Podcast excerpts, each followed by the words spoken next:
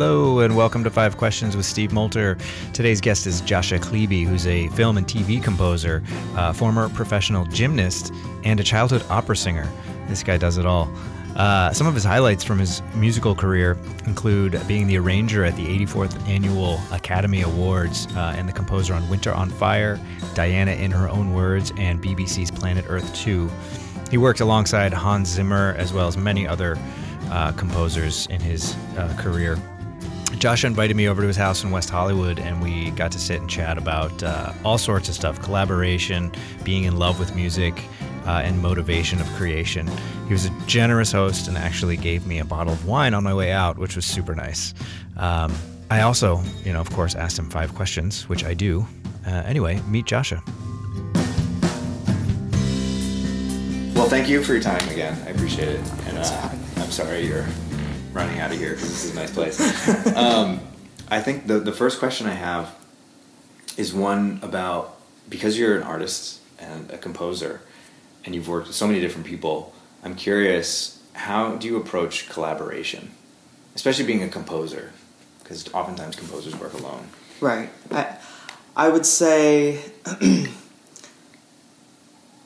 I, I love collaborating. I think that's what art is all about. I think it, it it's you know it, it, it's meant to touch people. It's meant to you know work with other people and and so I, th- I think you know for something like what we did with Planet Earth, that was a perfect example of how uh, I was able to collaborate with someone, and his strengths were most definitely my weaknesses, right. and I, I would say vice versa. And so we really got to be able to I, I, think explore so many other options and bring out so many other di- ideas because we were able to just have a dialogue with each other. Nice. Oftentimes, as a composer, you'll sit in a room by yourself and you know there's there's not much contact with the outside world, right. and I, I think that's often a missed opportunity just because there's there's so much you can learn and so much um, more. Uh, you can even pull just out of yourself, just mm. just having someone pushing you along totally. as, as, you're pushing them along as well. It's almost like accountability. Yes, it comes along with that, right? Absolutely. Yeah, that's pretty sweet. And for the Planet Earth thing, who was it specifically that you worked with? Jacob Shea. And had you met him before? Had you guys had like history together at all? We had both uh, kind of run along Hans's studio, right? And so um, we were both then at Bleeding Fingers Music, and but it was the first time we'd ever really worked together. So I think there, it was both kind of a, a tiptoe in the beginning yeah. to kind of figure out, you know, how, how, do you operate in your room? How do I operate in my room? And it was very quick to see that we would just we both had the same end goal. Yeah. We both just wanted to create the best music and you know that could have the best effect possible. So I, I think that you know as long as you have the same goal at the end, it's you know you can really create something great.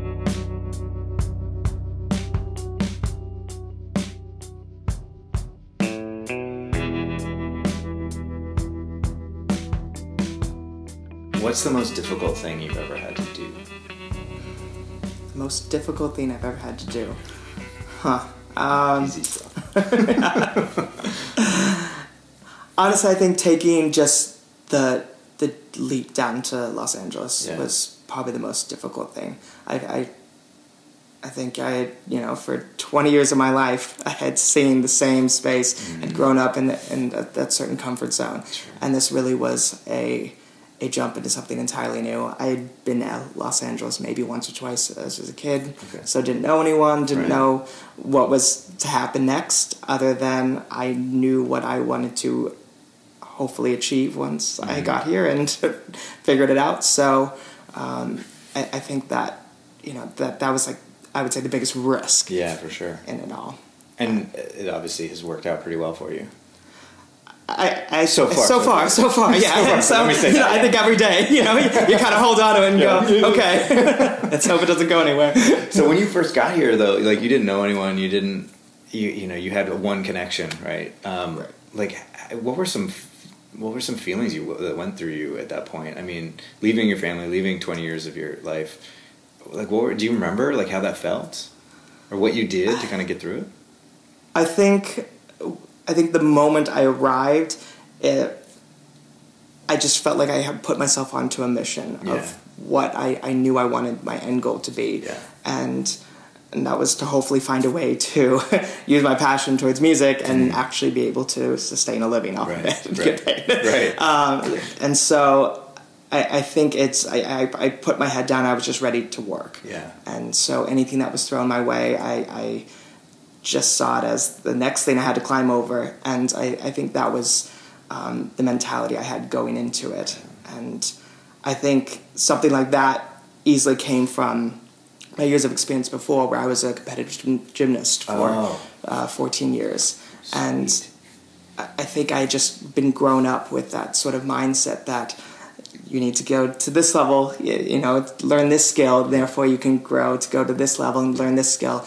And so I, I think I just applied that same sort of mentality to what was the next part of my life. Right. And That's I didn't. So doing gymnastics. I mean, I've always been a fan of sports. I love sports. I love baseball. You know, it's one of my favorites. But I, I I'm a musician as well, and you know, photographer, artist, whatever. I see so many similarities. I mean, as a, an athlete, like I'm not an athlete, as an athlete or f- a former gymnast, what are some parallels that you see between art and the, the art world and the sports world? Right, but you know, you brought up collaboration, Yeah. and you know, it, it's it's working together as a team. And Yeah. gym, gymnastics is definitely about that, and it's about having that that that support system amongst each other and amongst your peers to because. As far as I'm concerned, you're really nothing, you know, in these in these industries that are very can be very brutal without, you know, having the respect and having the support of the people around you, Right. um, and providing the same for others. So I, I saw that easily as a parallel, and um, I, I would just say that it, the sheer amount of endurance that's required in this, um, you know, it's there's a lot of nothing before maybe something happens, and that's a maybe. Yeah, right, you know, maybe, so right. and I, I think I felt like that always with gymnastics too. You can train very hard and you know sometimes you, you- you'll you'll get that next level and sometimes you know you won't be able to Right. like you know it, it just it takes a lot of time and a lot of effort and, Right. and a lot of energy and um, I mean really I think that's any should be that's kind of anything in Sure. life Yeah. um, and there's not so- always a guaranteed result. Yeah. Right. I mean, it's about, it's all about the process. yeah you never know what can happen I mean ultimately my gymnastics career ended because my body was saying you're done Yeah. breaking Right. and everything and um, but so I, I, I feel fortunate I had something else to really turn that energy towards and ultimately was you know kind of my main passion in my Yeah. life That's awesome. And so you said you started like you got introduced to music really really early because of the, your grandparents had the opera house. Is that yeah what it was? yeah so my So did you start singing first, or was it piano, or how did it? I started singing first. Um, my grandpa Marvin Klebe opened a, a theater called Cinnabar Theater in an old schoolhouse in Cool. uh, my hometown Petaluma. yeah. And he he came from singing at the San Francisco Opera House, and he really wanted to open an, a space that uh, made it more accessible for opera, Cool. um, for general public, because you know it'd be quite expensive to go to these types of shows. It's a, it's a different type of uh, mentality than I think Europe has, and Mm. where it's a lot more access, accessibility to it all. Mm-hmm. So I think he was trying to create a space like that, and, and a much more intimate experience as well. Mm. I, I think it housed 120, 110 uh, people. That's awesome. And so, you know, going to my grandparents' house uh, growing up was going to a stage and Yeah, running around. totally. And so that so was, cool. you know, that I was very fortunate to have that be my playground. Yeah. And so um, from there, yeah, I started singing. I think I was in Madame Butterfly when I was five Nice. years old. And then I kind of did a couple more operas and musicals after that before I really started to take notice to the musicians off stage. Right. and right. Decided I think I want to be over there and not Not necessarily of the spotlight. yeah under the heat of the lights. Right. well said.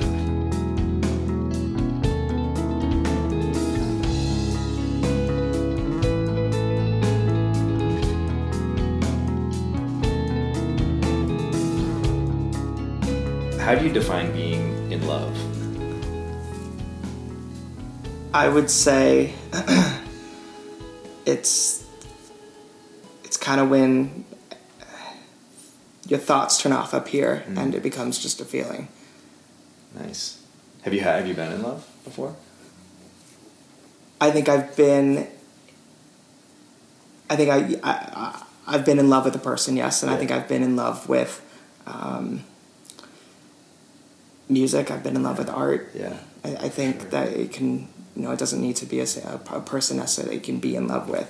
Um, I think, yeah, I, I, I think it's when all kind of your thoughts you just sort of go away and it becomes just a, a you know, a, a feeling you can't even control at that Yeah, point. totally. And um, I think it's also just an act of, you know, you're you're kind of putting whatever that thing is beyond anything else Right. at that point. Yeah.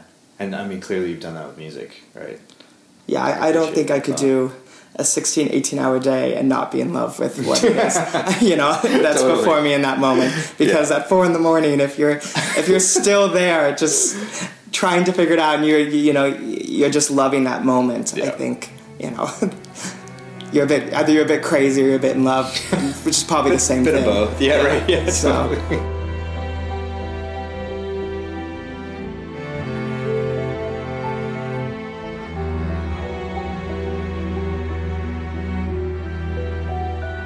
What is your greatest fear? My greatest fear would be—I mean, I hope this doesn't happen to wake up one day and not have uh, a certain drive or passion in me Yeah. to do something. Yeah, for sure. I think that's uh, what what really motivates me to really do anything in my Mhm. life. Is I there's a certain passion to want to create something or go somewhere Yeah. and see. So. Have you ever been faced with that where you felt like you lost some drive in, in any part of your life? Yes, I, I think it's it, it was uh, those moments that you need to just take a step back Mm. and go do something else for a quick moment. Yeah, for um, sure. I, I I think you know to to be asked to be creative and put forth everything you have all the time is a bit of an impossible task, and I think it's also the only way you're able to do that is also going out and living and seeing the world beyond that. Totally. So um, I, I've always been a firm believer, and it's important to obviously be in this. You know, if you want to write music and for music Yeah. to be in the studio and do that, but also so much of it is based off your own life experiences, and so you have to be able to go out and see the world Yeah. in order to bring that back into the studio. Absolutely, that's a good point. That's I think a lot of people might miss that aspect because I mean, I mean you just said it like it's you right in your music. Right. You are your music. At the end Right. of the day. I think you know specifically with uh, scoring for film and television. I I think you, you get your best results when you're obviously connecting with the thing that's in front of you, and it's you have you have to be able to you know have a similar emotion that's happening on the screen, or be able to relate to it in some sort of way, or be able to imagine what that might be, Right. and you won't have that if all you do is stare at a computer screen For sure. or down at a keyboard. totally. So uh, to piggyback on that, um, how you say like travel and sort of see the world? Are there some places in the world that you would recommend, or some places that you've loved or have really had a profound impact on you? Uh, Japan for sure. Yeah. I'm actually going on Thursday. Nice. um, for the second time, Oh my and God, awesome. my family's my grandma's from Japan, Oh, okay, so right. I have a bit of that heritage in me, Yeah, and sweet. I would say it was the one place I've ever been to that I actually felt completely lost. In, Really? in the world. Where, I, where were you in Japan? I went to Kyoto and Nara, Nice. um, the older parts of Japan, and it was it was like time had frozen there, and it was just it was so different than anything else I'd ever seen and experienced, and I I just absolutely loved that. I, I loved feeling like I was still on this planet, but I was, you know, in my mind had had never seen this or never thought this existed. Totally. So um, that for sure, and. I mean, London's my favorite city. I love the hustle and bustle of that. Yeah, yeah, Um, nice. but uh, yeah, I, I think you know, especially working on something like Planet Earth, it, it definitely inspired me to want to go out and see you know these remote parts of the world Right. that uh, we, I think we forget about, and I think that what's also like you know makes this planet so beautiful. Absolutely. it is, and um, there, there's so much more beauty beyond just concrete Yeah, no that you can get stuck in. Absolutely, especially in you know it's a huge city like LA or Yeah. even London or you know Tokyo too.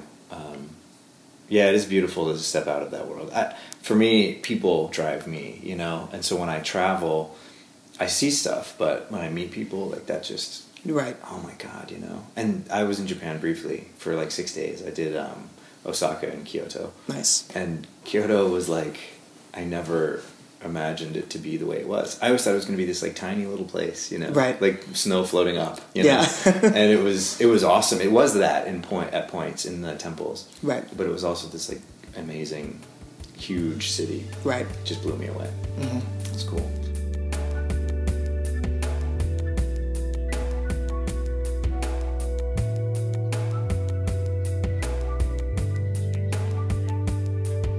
What will you miss the most when you're gone?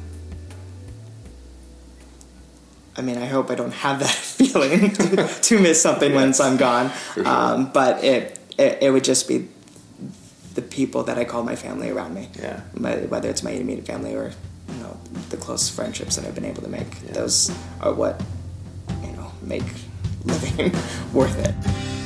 Thank you so much for listening. Uh, check us out at fivequestions.me, Instagram, Twitter, Facebook, and in the iTunes podcast store. Uh, and check out Jasha at jashaklebe.com. Take care.